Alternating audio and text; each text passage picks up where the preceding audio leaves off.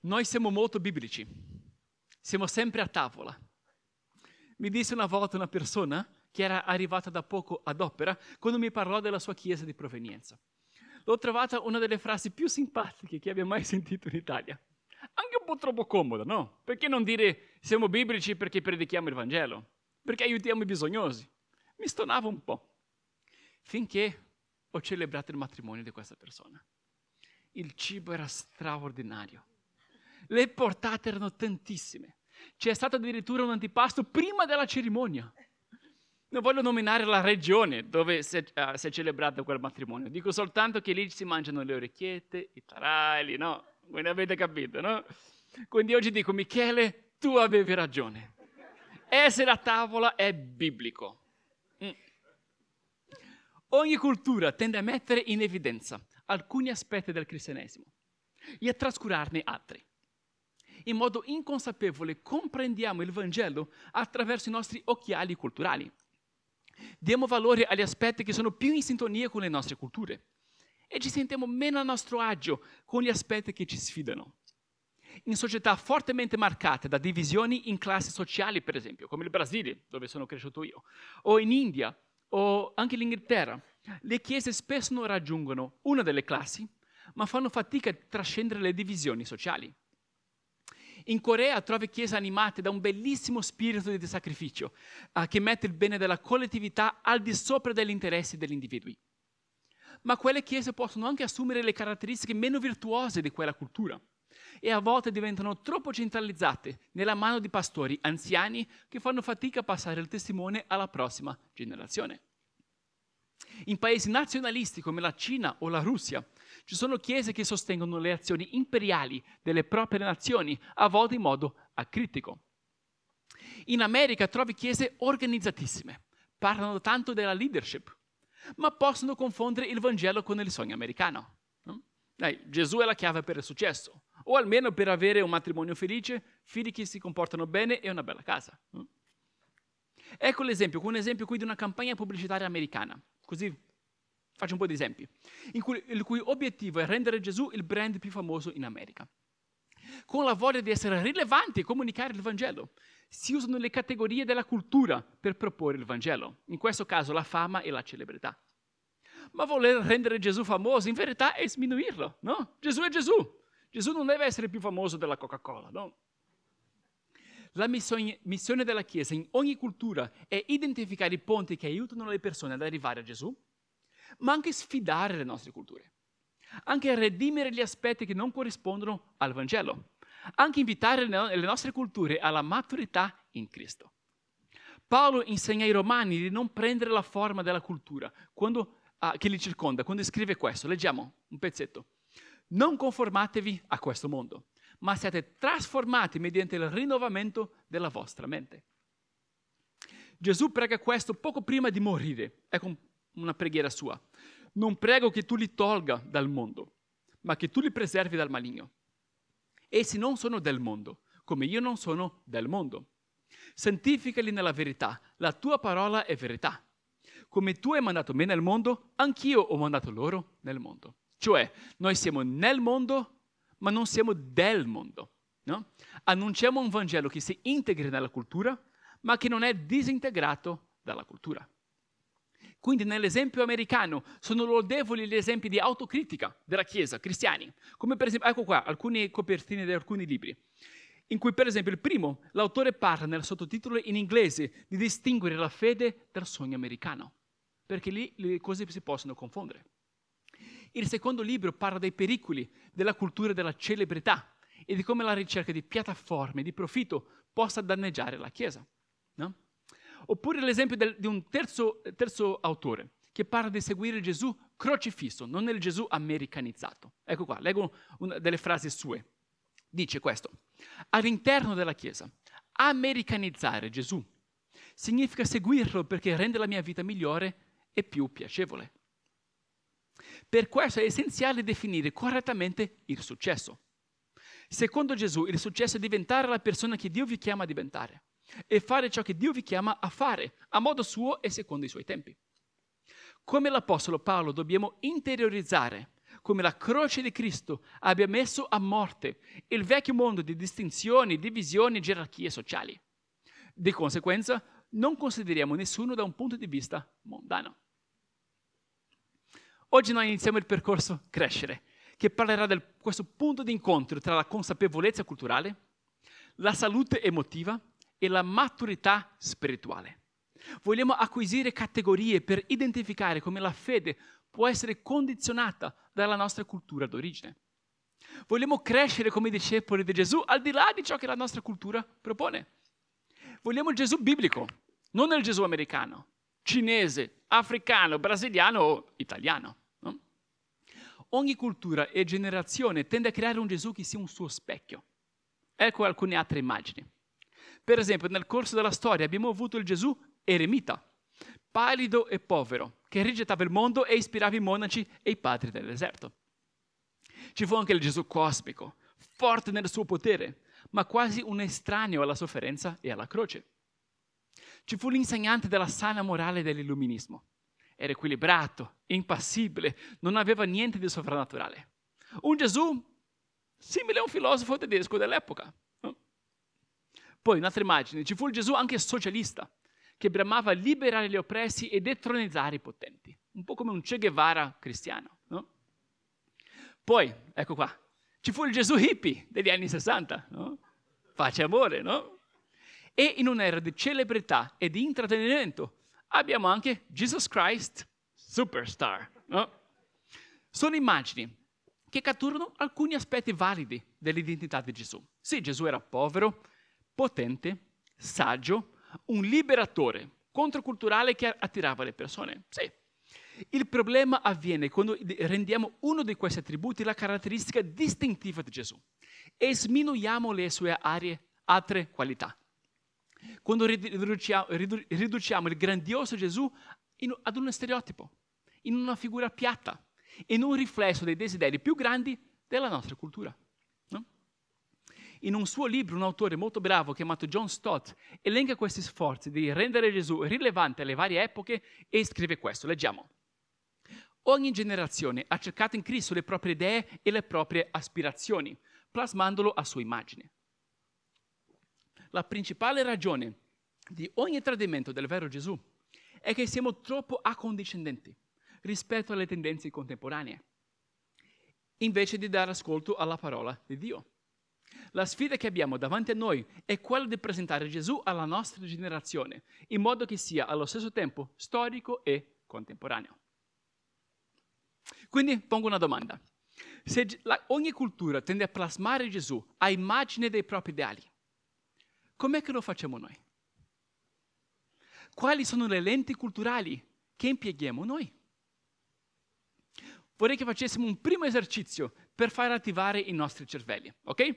Lo trovi nella guida che vi abbiamo consegnato nell'entrata o sulla piattaforma Opera TV per chi ci guarda online. Ecco qua, il PDF si trova lì. Pensa alla cultura dove sei cresciuto, in Italia o altrove. Ti invito a rispondere ora a due domande. Quali sono gli aspetti del cristianesimo che la tua cultura d'origine celebra, che combaciano i valori di quella cultura? E quali sono gli aspetti del cristianesimo che la tua cultura d'origine trova scomodi? che sfidano i modi di fare di quella cultura. Va bene? Ecco un paio di minuti così rispondiamo, ok? E poi continuo.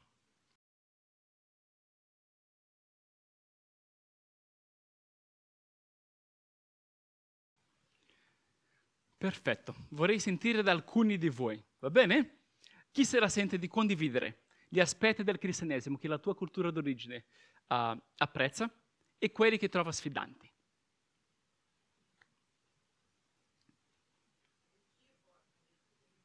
Ok, il cibo, va bene, ottimo. L'ospitalità, ok. La figura della mamma, Arianna, grazie, perfetto. Sì. Rugiada?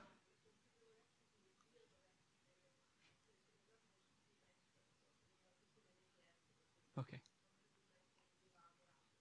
Dio deve essere adorato in modo maestoso, in modo grandioso, ok? Grazie l'espressione dell'emotività, ok? Quindi perfetto. Grazie. La libertà, ok? Qualcuno dall'America, perfetto. Buono. Sì. La pace. Una società piena di pace. Buono. Sì.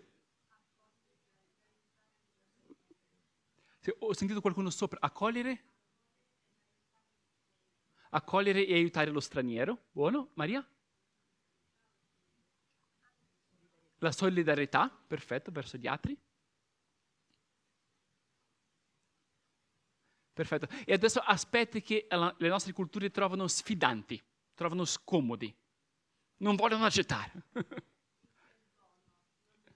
Il perdono quando non è meritato eh, è tosto.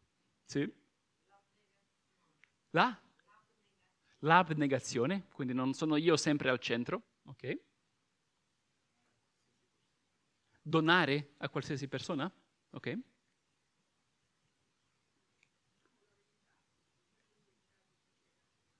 Un concetto di verità, difficile, soprattutto oggi, no? in cui ci sono tante verità, post-verità, capisco, perfetto.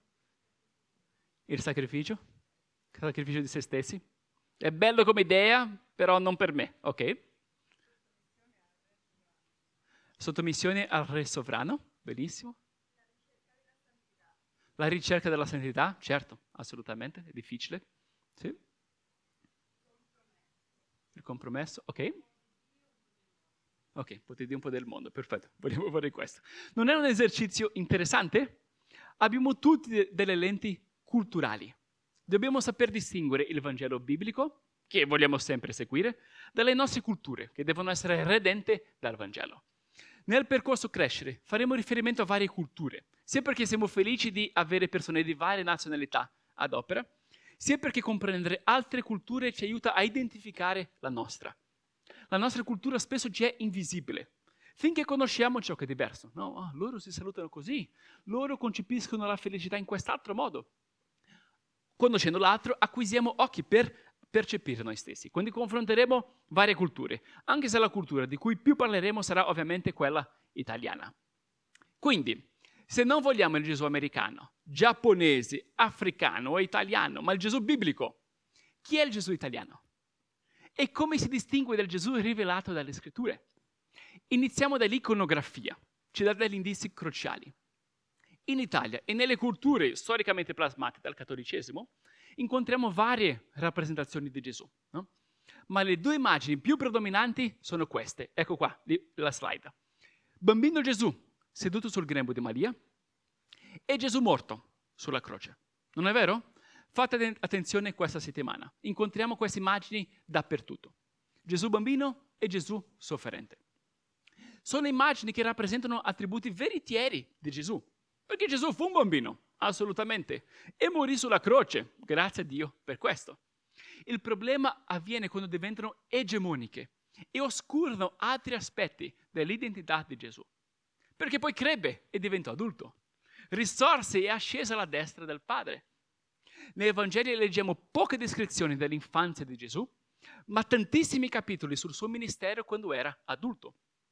Rimase morto sulla croce, forse per meno di un'ora, ma è alla destra del Padre fino al suo ritorno. Ogni tanto incontriamo ritratti di Gesù adulto e di Gesù risorto, ma nella maggior parte delle volte incontriamo bambino Gesù, oppure soltanto Maria, e Gesù appeso sulla croce. Questo è molto significativo. Perché?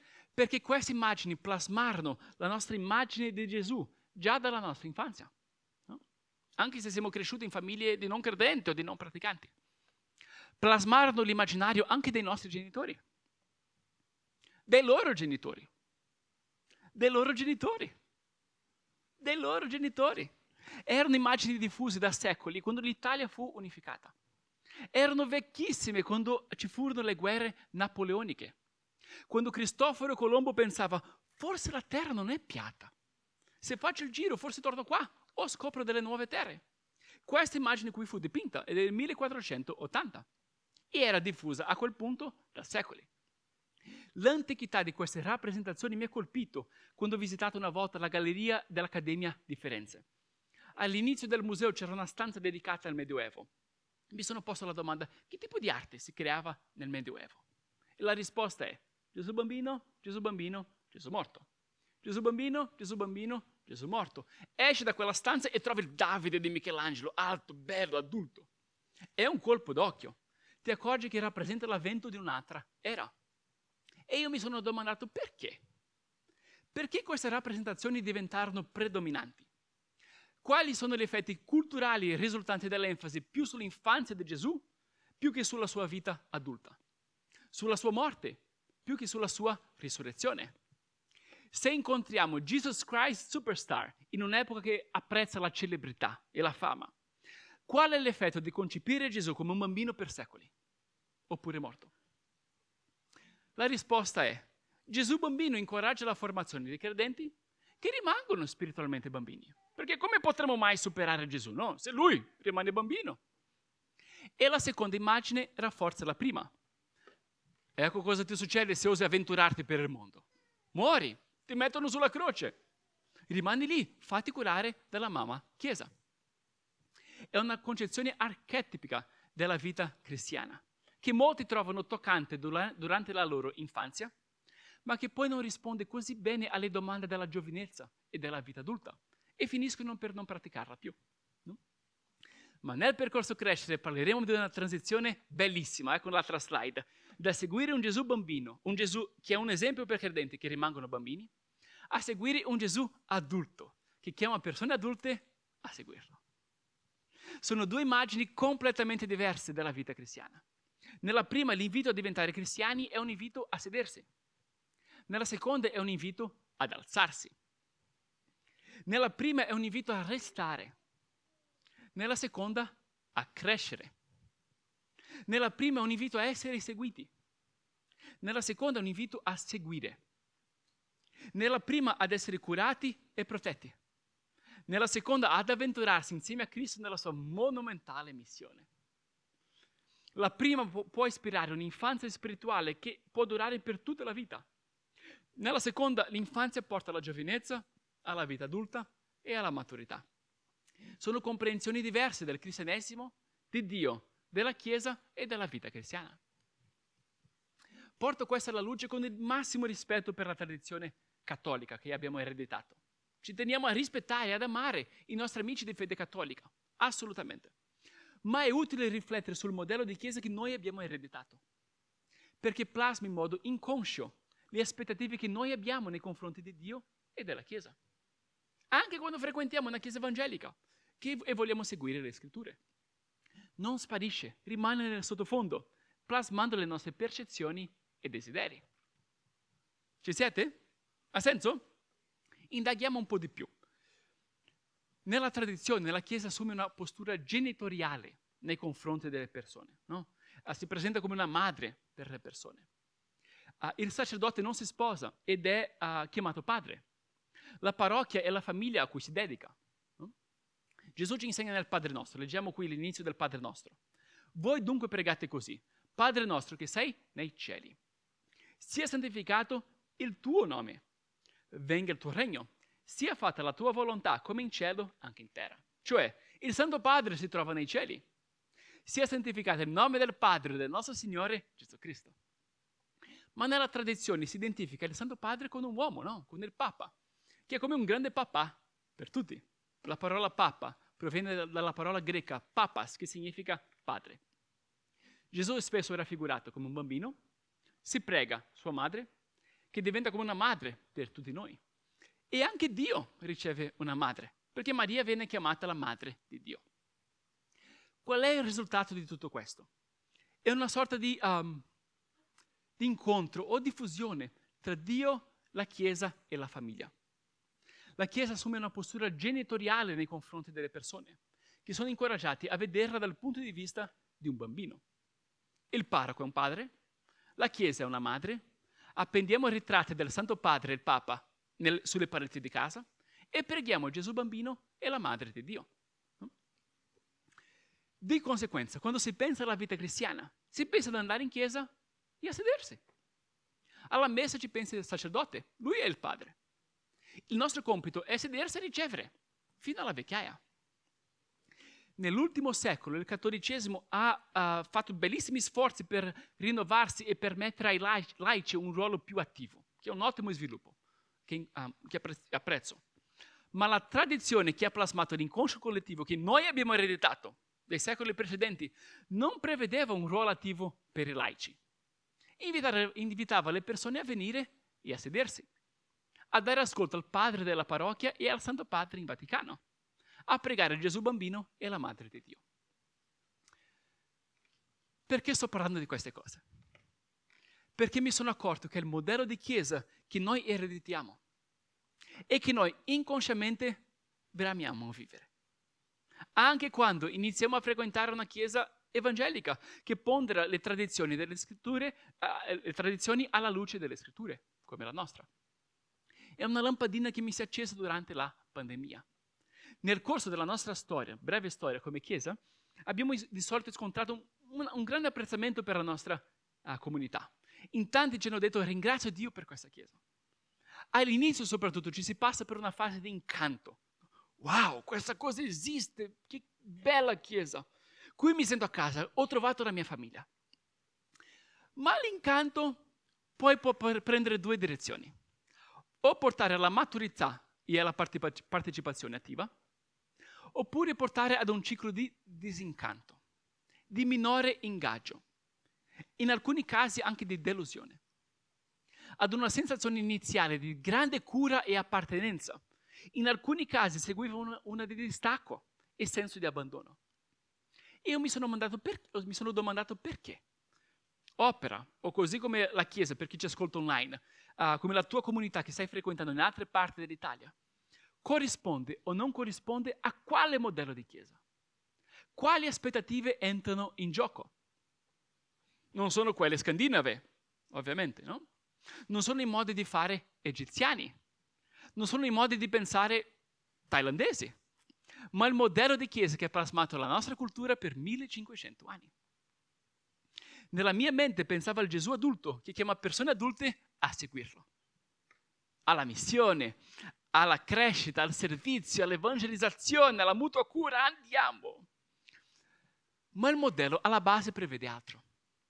In modo inconscio l'invito a diventare cristiano può essere capito come un invito ad essere come Gesù bambino, tra le braccia di Maria. Come se quella culla diventasse la nostra casa permanente, dove veniamo nutriti, curati e coccolati senza mai passare allo svezzamento. Iniziamo la nostra vita cristiana nel grembo di qualcun altro che ci ha accolto e in quel momento la reazione è di meraviglia. La vita cristiana e la Chiesa ci sembrano bellissime. Ci, siamo, ci sentiamo vicini, famiglia, ci sentiamo una famiglia, ci sentiamo curati e amati, proprio come dei bambini che ricevono la giusta attenzione. E ci sta. Ma quando passiamo alla fase successiva, dal grembo a camminare con le nostre gambe, non sempre riusciamo ad evitare di percepire un disagio in questo passaggio. Il servizio, la missione, la mutua cura, anziché la nostra nuova culla, diventano in alcuni casi una fatica che non siamo sicuri di voler fare. Sentiamo di voler tornare a ricevere più che a dare, ad essere curati più che ad essere disposti a curare altri. Crescere è difficile, crescere fa male, crescere è faticoso, ma è necessario. Come in un matrimonio, l'innamoramento deve dare luogo all'amore maturo, altrimenti muore. L'entusiasmo per una nuova amicizia deve dare luogo all'impegno e alla costanza, altrimenti quell'amicizia finisce. Il primo amore per Dio deve dare luogo ad un impegno saldo che supera gli alti e i bassi emotivi, altrimenti viene meno. So che sto dicendo cose sfidanti, cose importanti, lo so, no? Però è utile per noi, perché vogliamo favorire passare dall'incanto alla crescita e alla maturità, non al disincanto. Non ci troviamo in un posto qualsiasi. Siamo una nuova chiesa evangelica a Roma. Dobbiamo avere a che fare con il modello di chiesa che ha plasmato questa cultura per poter decidere quali suoi aspetti vivere e in quali aspetti fare diversamente. È parte della nostra missione come chiesa, permettere alla Bibbia di plasmare la nostra cultura e non il contrario. Permettere al Vangelo di riadattare il nostro modello di chiesa a quello che Gesù ci ha dato. Vogliamo affermare tutto ciò che è biblico e sano e fare nostro e sfidare in modo rispettoso, con molto amore e con pazienza ciò che può essere redento da Cristo. Quindi, ripercorriamo alcuni brani dei Vangeli, che conosciamo forse con la mente, ma cercando ora di fare questi collegamenti e farli arrivare al cuore. Va bene? Leggo alcuni brani. Qui Luca capitolo 2 descrive come Giuseppe e Maria ebbero adempiuto tutte le prescrizioni della legge del Signore, tornarono in Galilea, a Nazareth, loro città. E il bambino cresceva e si fortificava, era pieno di sapienza e la grazia di Dio era su di lui. Gesù crebbe. Gesù crebbe. Era pieno di sapienza, la grazia di Dio era su di lui. A tal punto che quando la famiglia visitò Gerusalemme, quando Gesù aveva 12 anni, lui rimase nel Tempio a parlare con i dottori della legge. Leggo quest'altra parte. Quando i suoi genitori lo videro, rimasero stupiti. E sua madre gli disse, figlio, perché ci hai fatto così? Ecco, tuo padre ed io ti cercavamo, stanno in gran pena. Ed egli disse loro, perché mi cercavate? Non sapevate che io dovevo trovarmi nella casa del Padre mio? E Gesù cresceva in sapienza, in statura e in grazia davanti a Dio e agli uomini. Sì, Gesù fu cresciuto da Maria e da Giuseppe, ma già dalla, da, da, dall'adolescenza sapeva di avere un padre più grande. Pregava il Santo Padre. Aveva anche dei fratelli e delle sorelle. Quando Gesù visitò Nazareth da adulto, la gente diceva, ecco qua, Marco capitolo 6, non è questo il falegname, figlio di Maria, e il fratello di Giacomo e di Iose, di Giuda e di Simone? Le sue sorelle non stanno qui da noi e si scandalizzavano a causa di lui. Cioè, il bambino Gesù rimase sul grembo di Maria per un po', ma poi crebbe e la famiglia si allargò. Il ritratto familiare dovrebbe includere anche Giuseppe e i fratelli e le sorelle di Gesù. E cosa faceva Gesù da adulto? Insegnava, guariva, viaggiava e faceva questo. Leggiamo. Mentre passava lungo il mare di Galilea, egli vide Simone e Andrea, fratello di Simone, che gettavano la rete in mare perché erano pescatori. Gesù, Gesù disse loro, seguitemi. Seguitemi e io farò di voi dei pescatori di uomini. E se lasciate subito le reti, lo seguirono. Gesù adulto chiamò perso- eh, discepoli adulti a seguirlo. Ebbe grande cura di loro, sempre, ma sempre nel contesto della missione dei viaggi, dell'annuncio della parola e dell'espansione del regno. E chiama noi a fare lo stesso. No? Ci chiama ad andare e a fare altri discepoli di Cristo anche noi. Leggiamo la fine del Vangelo di Matteo, che descrive questo. Gesù dice, ogni potere mi è stato dato in cielo e sulla terra. Andate dunque e fatemi discepoli di tutti i popoli, insegnando loro a osservare tutte quante le cose che vi ho comandate. Ed ecco, io sono con voi tutti i giorni, sino alla fine dell'età presente. Nel percorso crescere parleremo di tanto altro, ma potete già vedere quanto è grande la transizione tra queste due immagini. Non è vero? È molto grande. Intanto vorrei dedicare la parte finale di questo primo incontro ad un'applicazione personale. Proporrò un secondo esercizio, ok? Nella visione tradizionale della vita cristiana si confondono, si mischiano alcuni ruoli c'è una sorta di fusione tra la Chiesa, Dio e la famiglia. La Chiesa assume degli attributi genitoriali e divini. Quindi è utile distinguere, quando voglio iniziare no, la vita cristiana, cosa è di mia responsabilità, cosa devo aspettarmi da Dio, cosa aspetta alla Chiesa? E cosa è di responsabilità della mia famiglia. Altrimenti rimane un miscuglio poco chiaro. Nutriamo delle aspettative che uh, uh, ven- non vengono soddisfatte. E rimaniamo dispiaciuti da, da dinamiche che potrebbero essere evitate. Quindi ecco un altro esercizio, non lo faremo ora, questo qua, ma ne parleremo al pranzo, okay? che seguirà il culto allo spazio opera e negli incontri dei gruppi in casa. Okay? Intanto leggo questo, cos'è? Abbiamo messo 20 aspettative messe tutte insieme, un miscuglio, 20. Il tuo compito sarà assegnare ogni aspettativa alla colonna a cui spetta. Va bene? Le leggo queste aspettative. Riconoscere e gestire le mie emozioni. Di chi è questa responsabilità? Poi, predicare la parola. A chi spetta? Essere con me ogni giorno. educarmi dai valori e, e ad una buona visione del mondo. Adottarmi come suo figlio o figlia. Essere un luogo di servizio e di missione. Essere il contesto principale di trasformazione del mio carattere. Essere responsabile per la mia crescita. No? Chi è responsabile per la mia crescita? Ascoltare le mie preghiere. Facilitare rapporti di mutua cura. Lavorare sul mio carattere. Essere un riferimento per la mia vita e per le mie scelte quotidiane. Diventare un luogo dove guarire le mie ferite d'infanzia. Superare gli alti e i bassi della vita. Essere un luogo dove nascono amicizie d'anima dare ascolto al mio bambino interiore, darmi una missione, provvedere percorsi di studio e di crescita, rappresentare un porto emotivo sicuro per la mia vita, redimere il mio cuore. Va bene? Sono cinque aspettative per ogni colonna. Lì è un'aspettativa giusta. Deve essere soddisfatta lì, ci sta. Ma se la assegniamo alla colonna sbagliata, o se manteniamo un, confu- un miscuglio un po' confuso, saremo delusi. Ci aspetteremo delle cose dalle persone sbagliate. Ok? Intanto concludo parlando di queste quattro aree di responsabilità. Ok? Fate attenzione e riceverete delle dritte no? per saper rispondere all'esercizio. Va bene? Quattro colonne. Nella prospettiva del bambino uh, c'è poco o niente di sua responsabilità. Cosa posso fare? Sono un bambino. Voi vi prendete cura di me. Voi mi crescete. Voi dovete cercarmi. Voi siete responsabili per come mi sento. E il voi è poco chiaro. Dio, la famiglia e la Chiesa si confondono.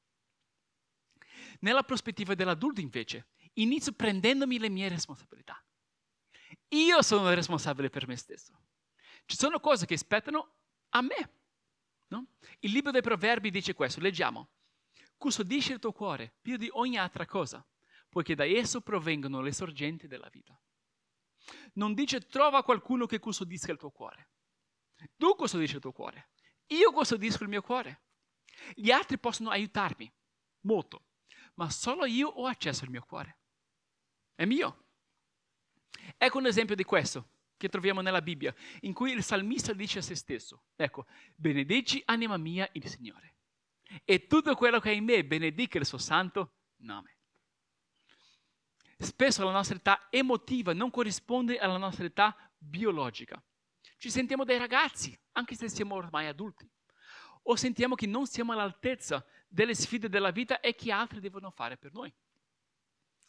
Ma io vorrei dichiarare oggi, tu sei un uomo, tu non sei un bambino, tu sei una donna, tu non sei una bambina, non sei piccolo, sei grande. Io vedo potenziale in te. Sei un figlio di Dio che è mandato in missione. Prendi responsabilità per la tua vita. Custodisci il tuo cuore. Dì all'anima tua, all'anima tua, ok, sei giù, ok, è successo questa cosa o quell'altra, ma noi scegliamo di benedire il Signore. Questo cuore è mio. Si è pieno di vita e di amore. Mi faccio i complimenti perché lo sto gestendo bene. Se invece non sta bene, Oggi io scelgo di custodirlo meglio. Oggi mi prendo la responsabilità per me stesso. Dico cuoricino, stai tranquillo. Tu stai in buone mani. Tu stai nelle mie mani, nelle mani di un adulto. E noi benediremo il Signore. È la prima colonna. Nella seconda colonna riconosciamo che chi si affida a Cristo è adottato da suo Padre. Siamo adottati dal Padre eterno e diventiamo figli di Dio. Che privilegio! Dio è un padre per noi. Ed è molto più bravo di un sacerdote o di un pastore per quanto buone siano le sue intenzioni. Noi siamo umani, io ho una famiglia da curare, ma Dio è onnipresente. Dio ascolta ogni tua preghiera, Dio è al tuo fianco sempre. Possiamo dire, ecco qua, Salmo 23, il Signore è il mio pastore, nulla mi manca. Possiamo pregare il Padre nostro, leggiamo, Padre nostro che sei nei cieli, sia santificato il tuo nome, venga il tuo regno, sia fatta la tua volontà, come in cielo, anche in terra. possiamo farci consolare da Dio anche come una madre fa per un figlio. Leggiamo qua il Salmo 131, ecco l'altra slide, che dice, Signore, il mio cuore non è orgoglioso e i miei occhi non sono alteri. Non aspiro a cose troppo grandi e troppo alte per me. E in verità l'anima mia è calma e tranquilla. Come un bimbo divezzato sul seno di sua madre. Così è tranquilla in me l'anima mia. O Israele, spera nel Signore, ora e sempre. Troviamo consolazione in Dio, che ci accoglie e ci ama come un padre e come una madre. No? Siamo fragili, siamo deboli, abbiamo bambini dentro di noi. Ma ecco il Vangelo di Gesù Cristo. In Cristo Dio diventa nostro Padre. Possiamo portare le nostre fragilità a Lui. Tu non sei un orfano.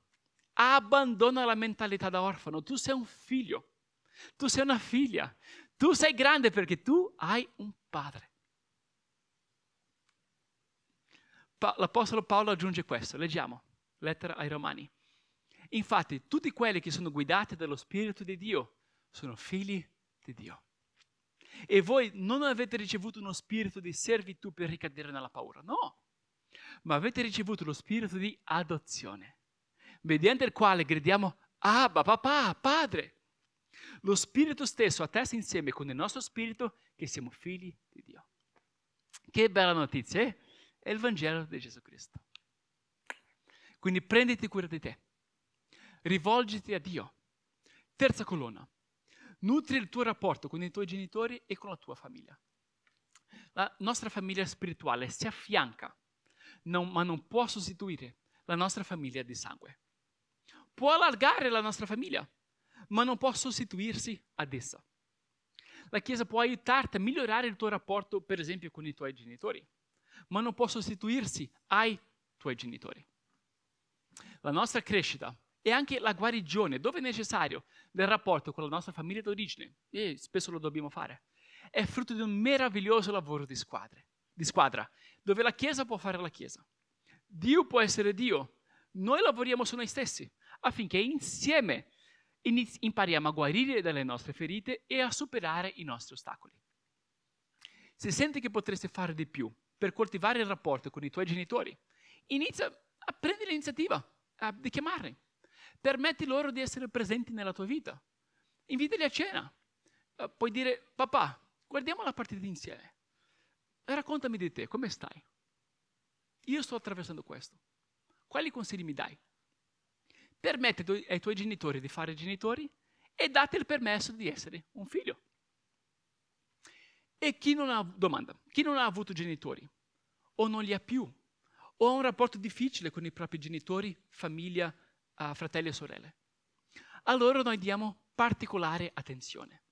Sono i nostri orfani nella fede. Li affianchiamo con amore, li amiamo tantissimo.